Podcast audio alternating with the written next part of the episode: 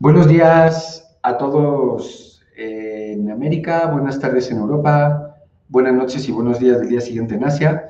Desde México les doy la bienvenida al webinar número 59, esta sesión 59 de Open Finance, la plataforma de networking más global de Latinoamérica del ecosistema fintech.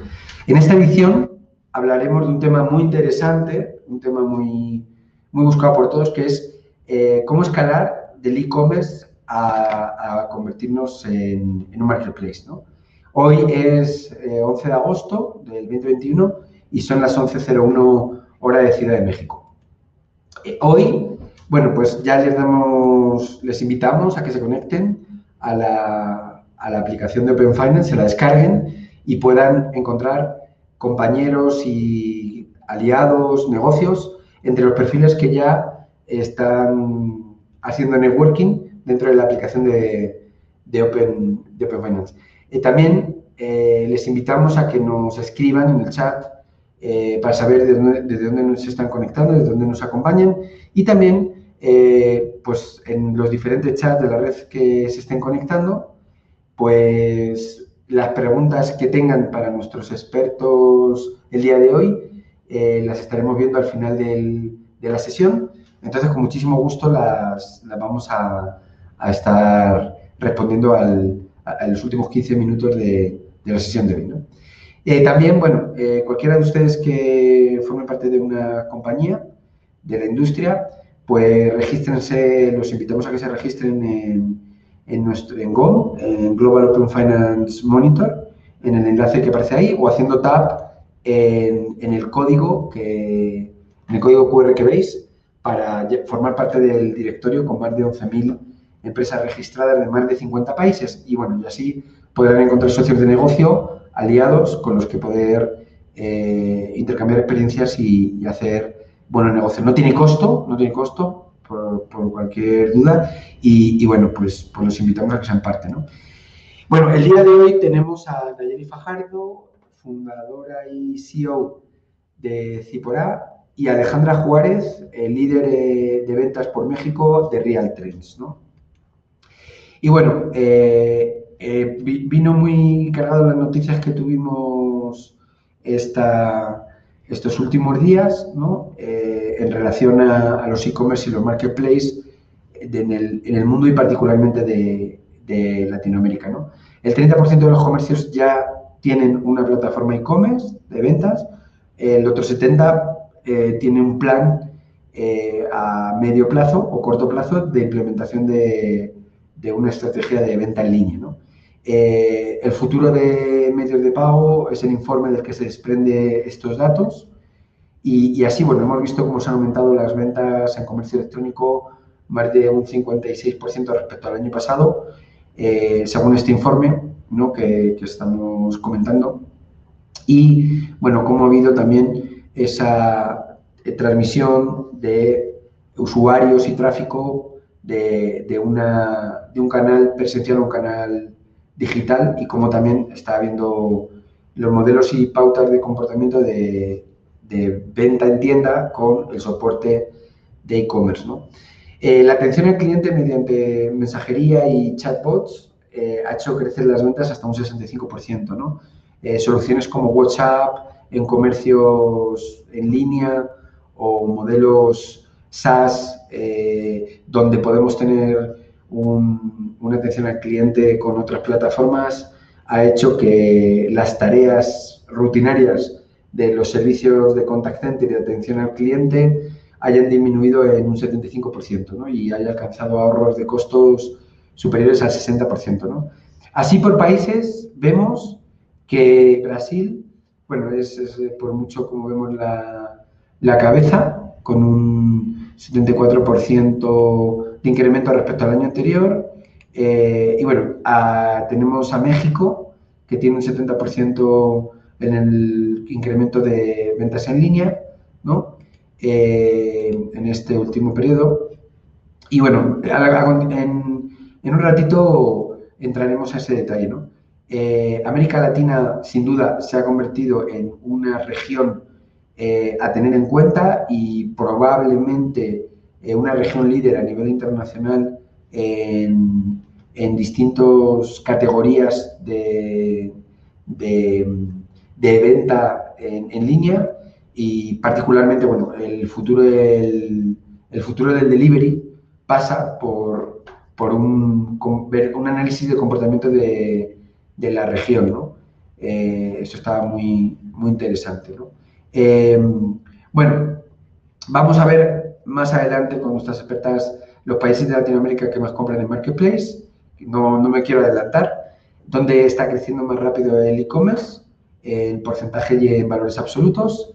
Eh, y luego, bueno, pues veremos cómo estos grandes KPIs de los nuevos compradores que, forman parte de, este nuevo canal, eh, bueno, no tan nuevo, pero en muchos casos sí nuevo para audiencias eh, que no forman parte de, la venta en línea, ¿no? digamos.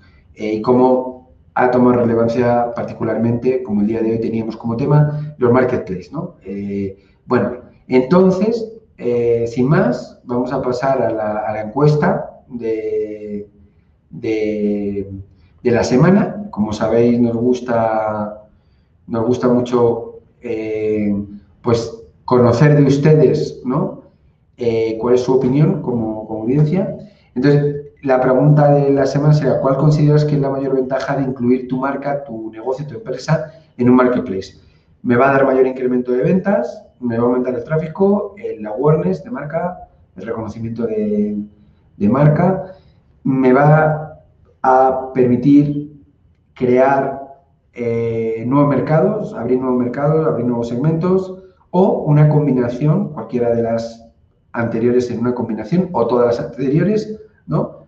Por desde ya pueden ir respondiéndonos eh, su, bueno, cuál es su opinión al, respecto de eh, qué nos aporta de valor la creación de un marketplace para, para nuestra empresa, para nuestras marcas.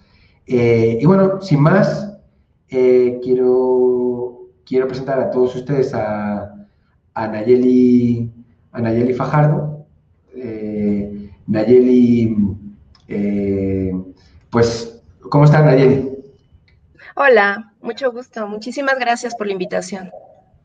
No, muchas, muchas gracias a ti. Bueno, para los que no conocéis a Nayeli, eh, Nayeli Fajardo, como os decía, es fundadora y CEO de Cipora.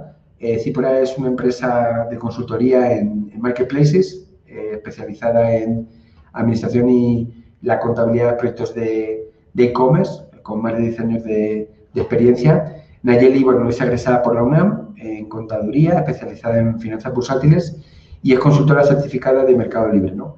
Eh, yo diría, bueno, que el superpoder de Nayeli es una visión láser 360 eh, en todos los aspectos relacionados con plataformas de marketplace, ¿no? Y de los vendedores que despliegan, en, los distintos vendedores que despliegan en los diferentes marketplaces, ¿no? entonces, bueno, pues, pues un gustazo tenerte con nosotros, Nayeli. Eh, alguien con tanto talento y experiencia que, que, bueno, que hoy, que hoy como hemos visto en, en, la explosión ¿no? que hablábamos, pues, pues nos vas a contar un poquito tu experiencia y demás. ¿no? Eh, no me despido y paso a presentar a Alejandra. Eh, bueno, Alejandra, hola Alejandra, ¿cómo estás? Hola, ¿todo bien? Muchas gracias por la invitación, por el espacio. No, a ti, a ti. Eh, un gustazo. Bueno, Alejandra Juárez, ella es estratega comercial, tiene más de ocho años en e-commerce y en software. Y bueno, ella es líder en ventas, como comentábamos, para México en Real Trends, que para los que no conocéis es la plataforma de gestión y análisis número uno para los vendedores de, Mercado Libre. Y bueno, he estado eh, todo el tiempo trabajando en en posiciones de, liderazgo de ventas en la región y ella es egresada de Mercadotecnia por la Escuela Bancaria y Comercial. Y bueno, es conferencista habitual de, de, la AMBO, del E-Retail Day, eh, ponente en talleres especializados, por ejemplo, de Mercado Libre. Mañana creo que tienes un, un, webinar, ¿no? Con la AMBO. Eh, con la AMBO, exacto. Eh, perfecto. Pues nada, un, gusto tenerte con nosotros. Yo, el superpoder que destacaría de, Alejandra es que tiene una capacidad bueno, sobrenatural, digamos, de conectar los puntos de oportunidades en el e-commerce y en los marketplaces para crear alto impacto en, en las empresas con las que trabaja. ¿no? Esa sería mi, eh, el superpoder que yo veo de, Alejandra Juárez. ¿no? Eh, pues nada, sin más, eh, pues empezamos con, el, con, con, nuestro debate del día de hoy. ¿no? si queréis, empiezo por, por, bueno, por cualquiera de las dos. en, la, verdad hemos visto estos 18 meses un crecimiento exponencial, ¿no? Me atrevo a decir, ¿no? Hay que, hay que ver si realmente la gráfica hace así, ¿no? Pero eh, de cómo se han comportado las ventas en los e-commerce y los marketplaces en, la región y particularmente en México, ¿no? Eh, también, bueno, pues destacar en el resto del mundo, ¿no? Como comentábamos al principio. Y bueno, ¿cuál es, cuál es vuestra opinión, ¿no? De, de estos 18, vuestra lectura de estos 18 meses eh, de crecimiento que hemos vivido, ¿no? Pues, pues estamos en un periodo eh, realmente histórico, no solo ha sido por la parte de la pandemia. No, no estamos hablando de una crisis como la que hubo en la bolsa, ¿no? Donde eran puras especulaciones, donde el punto .com iba a ser lo, lo más esperado y todos esperaban lo mejor y al final de cuentas no se dio. Ahora estamos en un periodo increíble donde realmente se está viendo resultados de lo esperado, ¿no? Incluso sobrepasa lo, lo que se tenía estimado. ¿Cómo, cómo es, Alejandra? Eh, Desde mi punto de vista ha sido atípico, o sea, coincido con los dos, sí es disruptivo, sí son, para mí son happy problems porque no hubo más opción. De un día para otro se cerró eh, y también estamos con un semáforo en contexto México y también sabemos que Argentina, Chile, Latam, incluimos a Brasil, pues se está viviendo de forma diferente, ¿no? Y el consumidor al final puede que todo esté cerrado, pero necesitamos seguir abasteciéndonos. Necesitamos, o sea, el que las clases hayan cambiado, las clases son las que mueven la economía. En un país eh, son los niños y las escuelas lo, que está moviendo la, economía. Entonces, fueron cambios eh, muy disruptivos, fueron cambios de un día para otro, en donde no quedó otra opción más que el canal online. Quien se resistió un poco a la mejor a comprar y a vender, pues no había opción. O sea, el supermercado eh, encuentras que en un marketplace, que si nos ponemos en contexto de, de, qué es un marketplace, que es lo que les queremos presentar, eh, bueno, un marketplace va a ser una tienda de tiendas en donde vas a encontrar todo, ¿no? Absolutamente todo. Si pensamos en, México, vámonos a Parque Delta. En Parque Delta es el lugar físico más rentable del país, ¿no? Entonces, estar en Parque Delta te garantiza tráfico, te garantiza, no te va a garantizar necesariamente conversión, pero el hecho de estar ahí, de encontrarnos tiendas anclas, contexto antes de pandemia, que tienes un súper, que tienes eh, cine, entonces puedes hacer ahí lo que necesites diversión, desayuno y te puedes pasar ahí todo el día, sales con tu súper, sales con tus compras, eso es un marketplace. Entonces, hay marketplaces, si pensamos en América Latina, tendríamos que pensar necesariamente en Mercado Libre. Y si puedo compartir mi pantalla, me gustaría mostrarles lo que, lo que nosotras vemos. ¿no? Adelante, adelante, por favor, Alejandra. Porque acá hay un ecosistema. A ver, no sé si ahí ya se ve. Eh, a ver, todavía no. Todavía no, espero entonces. Mira, si quieres, en lo que vas proyectando, eh, justo en el contexto global que, que, comentabais, ¿no? Digo, para la audiencia que vea un poquito, digo, no solo Latinoamérica, que es un poco lo que vamos ahora a entrar a detalle, ¿no? Sino cómo se ven las proyecciones del 2019 al 2024 por regiones del mundo donde dice Rest of the World, el informe está interesante, ¿no? Porque estatista no dice qué porcentaje de ese Rest of the World es la TAM, pero de ese Rest of the World, la TAM es el, mayoritario, ¿no? Entonces, decir que somos el país en esos cinco años, ¿no? Que mayor crecimiento que ya hemos tenido y como decía Nayeli, pues me, dio mucho gusto que lo vieras así, ¿no? Que, hicieras la comparación con, el, con la crisis ¿no? Porque aquí realmente sí hay un negocio que sustente, ¿no? Es lo que, lo que yo entendí. Un negocio que sostenga, que sustente eh, un modelo que, que, está siendo pues exponencial, ¿no? Eh, y luego, a ver, bueno, lo que comentabas también, Alejandra, ¿no? En lo que, lo que tú proyectas, eh, este, pues vemos, ¿no? cómo Brasil, Argentina, México, también con el tamaño de cada país, ¿no? en población y en Producto Interior Bruto ha crecido en estos últimos meses, ¿no? No sé si ahí, eh, Nayeli y Alejandra, eh, queráis también eh, pues, pues darnos vuestra opinión, ¿no? De, ese crecimiento, ¿no? Claro, eh, pues mira, es muy interesante cómo este crecimiento ya se estaba platicando desde tiempo atrás porque ya habían acuerdos con la OCDE desde el 2015, donde ya estaba el G20 y estaban países de Latinoamérica hablando de cómo este crecimiento eh, se veía, ¿no? Se veía llegar y cómo iban a, llevarlo de forma política, cómo iban, a tratar esta parte de la recaudación fiscal, cómo, cómo iba a funcionar este, este enlace. Entonces, realmente es algo que ya se estaba viendo en 2015 y a nivel Latinoamérica y por eso existieron esto, ¿no? Hubo un acuerdo eh, que empezó que se llama DPS 2.0, donde empiezan a hablar justamente sobre todo esto, ¿no? A nivel gobierno, a nivel economía, se habló de economía digital, ¿no? Entonces, es realmente algo que, que está pasando, no, no es cuento.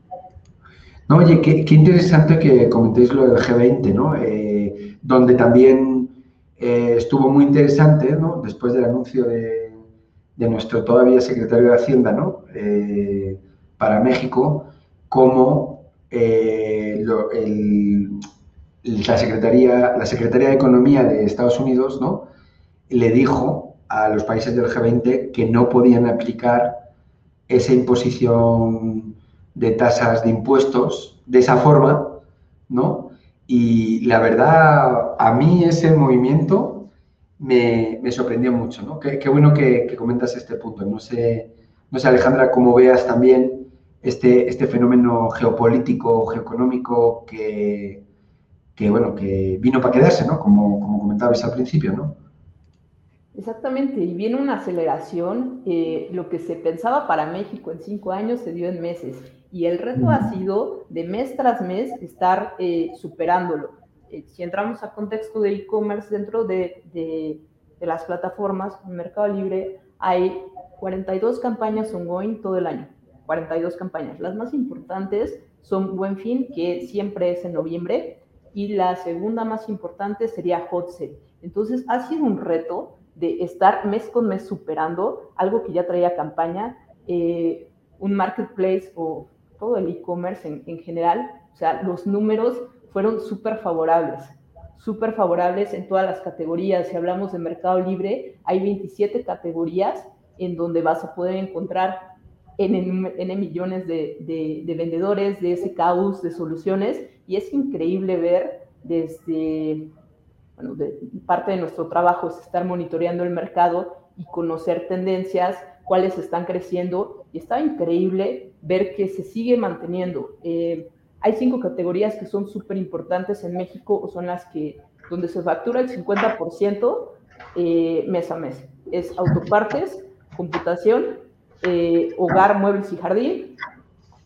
ropa y celulares. Esas cinco se llevan el 50% de la facturación todo el año y se mantienen. Y es interesante ver que, por ejemplo, salud y equipamiento médico, que ahora es una de las que está de moda por la pandemia, eh, fitness y se, me fue el nombre, pero bueno, es, fitness, ocupan más o menos un 6%, o sea, pese que viene la tendencia y las casas se convirtieron en oficina, pero también eh, se convirtieron en el lugar donde estamos todo el tiempo, eh, en gimnasios, en todas las necesidades las tenemos que satisfacer desde un mismo lugar, ¿no? Entonces viene eh, una tendencia o hubo una tendencia hacia compras, pese a todo esto que se vivió, no llega a más del 6%, cuando a lo mejor la categoría de autopartes se mantiene flat entre un 11 y un 12%. Wow, eh, o sea, autopartes fue una categoría de ese 50, que de esas cuatro categorías que comentas, del 50% de... Autopartes es la principal categoría y no lo pensarías.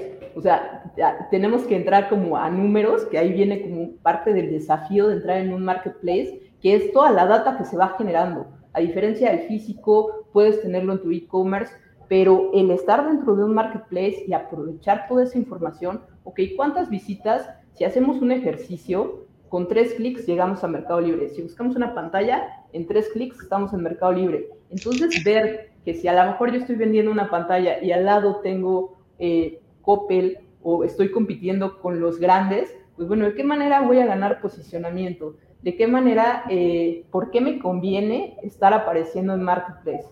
¿No? Inclusive, eh, Coppel tiene su propio Marketplace, Liverpool, eh, si pensamos como en diferentes soluciones, la tendencia te lleva hacia allá. Además, que están haciendo los marketplaces? Invierten súper bien, o sea, eh, el posicionamiento lo tienen.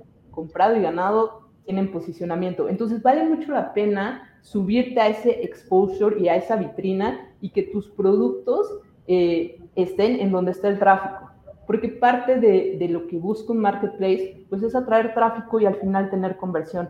Entonces es un canal muy interesante que está teniendo cambios, que también si lo vemos antes de pandemia, pues CNA no lo encontrabas dentro de, un marketplace, ¿no? Todo era físico, no encontrabas Nike dentro de un marketplace. Entonces esto acelera muchísimo, atraer más competidores y mientras más competencia hay, pues bueno, las cosas se, ponen eh, más interesantes porque viene un modelo de precios, viene un modelo de entrega, de satisfacción, tiende mucho hacia la inmediatez de comprar algo y que lo tengas mañana y que hagas como tu unboxing y si no es lo que tú esperabas, que tengas esa seguridad de que lo puedo regresar y no pasa nada, mi dinero está seguro. Es parte de, de las reglas de un marketplace que vale mucho la pena conocer y justo les contaba que son 27 categorías, entonces cada una de ellas, para quien apenas está como explorando, pues tiene diferentes barreras o, o tiene diferente dinámica.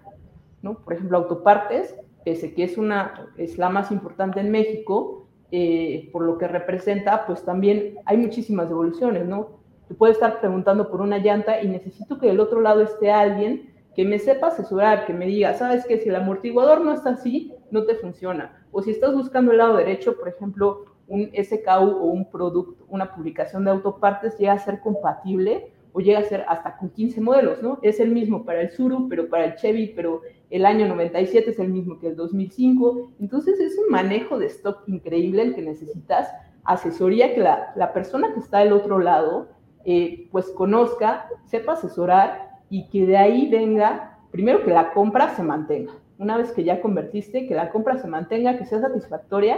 De ahí uno de los principales retos sería cómo logro la recompra ¿no? Si ya Nayeli me compró, si ya Mario me compró, perfecto, que haya sido lo que ellos querían, que les sea funcional, y todo eso viene de conocer el producto, conocer el mercado, conocer eh, qué, qué tendencias hay, cómo puedo evitar reclamaciones para que esto también sea rentable. Y ahí creo que Nayeli me puede complementar bastante en cuanto al tema de pricing, que también ese es uno de los principales eh, temas.